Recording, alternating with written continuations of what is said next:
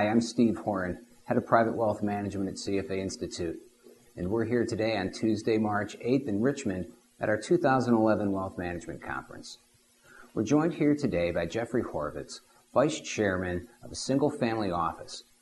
Jeffrey is the author of many peer reviewed uh, journal articles in the investment profession, but most importantly for this discussion, He's been involved in the art world since 1974 in various capacities and is on lists as being one of the top 100 collectors of art.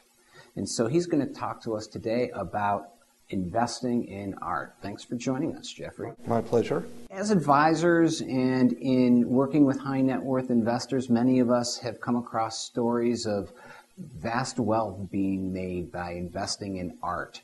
Um, what can you tell us about the average returns associated with investing in art? There is always an average, but in this case, it probably has no real meaning.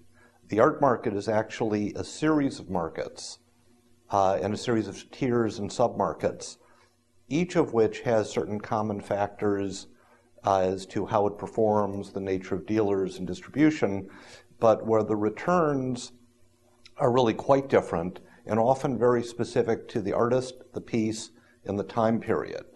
So I wouldn't put much stock in any notion of average return as indicative of what uh, an individual investor or collector might hope to obtain. So we're not dealing with commodities here, so we need to be very cognizant of that. But we nonetheless have these indexes associated with the art world about you know, what uh, Impressionists' paintings have done over time and the like.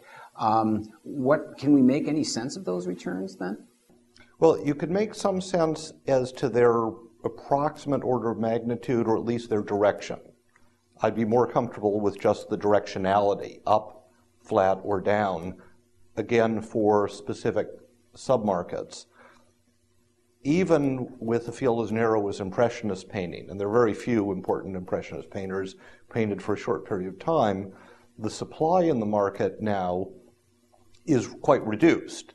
So, looking at prices of 40 years ago, you'd be talking about substantially different types of paintings and quality than what the average or typical would be today anyway. So, because we're talking about real assets, we actually have to talk about some of the, the costs that are associated with owning art that aren't necessarily extant with financial assets. What can you tell us about those? They're daunting. Transaction costs, which are really the most important aspect, are either misunderstood or ignored by large swath of the buying but not the selling portions of the art market. To give you a rough idea, to approximate round trip transaction cost, it's easiest to look at the pricing of the duopoly of Sotheby's and Christie's, who have the broadest distribution system. And in those cases, for most lots with values even into the low millions, the round trip transaction cost, or let me try it with one way. One way transaction cost will be somewhere between 25 and 30 percent.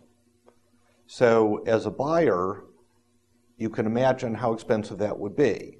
If you're investing, the round trip transaction cost, because first you have to buy it, then you have to sell it, of course, is then somewhere between probably 50 and 60% of the gross. The higher the value of the lot, the more reduction you can get in that. But until you get to extraordinarily expensive and rather atypical types of art, that's a pretty good estimate. If the financial markets had transaction costs like that, we would have no financial markets. You're uh, not painting, dare I say, a pretty picture. Um, are there any redeeming qualities associated with art, maybe in terms of an inflation hedge or something like that? Probably over long periods of time, it is a fairly decent inflation hedge. And also, depending on the type of art, the supply for structural reasons does diminish. The major factors are just physical loss, misplacement, fire damage, deterioration, whatever, and the amount that goes into the hands of museums, especially for higher quality things, which are the most liquid and transactable usually, although not always the best performing from a uh, an appreciation point of view. So when when you have demand increasing, and as world wealth increases, and particularly as the Gini coefficient increases, so that the wealthier strata of the population worldwide has a disproportionate, a growing disproportionate share of the wealth, they have more highly discretionary funds. So the demand increases for this luxury good, which has generally a diminishing supply, except for the fields, for example, of contemporary art, where it's made daily. So, other than a direct investment in the physical asset, is there any indirect way to access an art market through mutual funds, private equity, ETF, anything like that? The of late, there have been a number of art funds that have come into the market. I'm very skeptical as to how well those are going to work. They seem to be arguing that somehow they have a special distribution system that will get around the cost that I described for the commission structure of Sotheby's and Christie's, which has the greatest distribution reach of all. But more formidably, the conflict of interest in their advisory capacity is staggering because many of the general partner and their advisor may also be dealers. In which case, imagine you're a dealer and you discover a misattributed Rubens painting and you can buy it for $50,000 what's the likelihood you're going to offer this to the fund? Well, that's about your only choice. There certainly are no mutual funds, and it would be hard to imagine mutual funds. ETFs, similarly, and derivatives would be truly bizarre.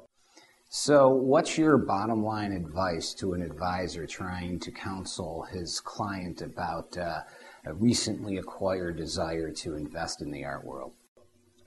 I think if the client is asking the question, then the client already doesn't know enough to be doing it, and the advisor certainly doesn't know enough to be doing it. So, my advice in that case is not to not buy the art, but to not buy it for investment because um, I think it's this famous saying about poker if you don't know who the pigeon is at the table, it's you. It's not quite that bad, but the dealers in almost all the fields are very knowledgeable and, and sometimes in remarkably small, low price fields, like almost minor antiques, in out of the way cities, they're really knowledgeable. You're not, and the advisor certainly is not. It may be that if you can buy well and buy things of the quality that Sotheby's and Christie's would auction, that you, you won't lose all the value. And uh, as I believe we, we wrote for the CFA monograph on uh, investment management for private taxable wealth, there is a category of expenditure that is non consumption but not quite investment. Art, like second homes, I would have used, I, would have said yachts and planes, but in the last couple of years that may not be the right comparison. But art probably will retain at least a good portion of its value if it's of sufficient quality. And in that regard, you don't lose the entire amount. It's not like drinking a bottle of 1945 Lafite. The value goes to zero after you've consumed it, although you may get a lot of pleasure. Jeff, thanks for sharing uh, these thoughts and helping us sort through some of the issues of investing in art. Happy to do so. And thank you for joining us. To browse our catalog of other multimedia products, visit us on the web at cfawebcasts.org. Copyright 2011 CFA Institute. No part may be reproduced, stored in a retrieval system, or transmitted in any form or by any means, electronic, mechanical, recording, or otherwise, without the express prior written permission of CFA Institute. This program is designed to give accurate and authoritative information in regard to the subject matter covered. It is distributed with the understanding that CFA Institute is not engaged in rendering legal, accounting, tax, investment, or other expert advice. If legal advice or other expert assistance is required, the services of a competent professional should be sought.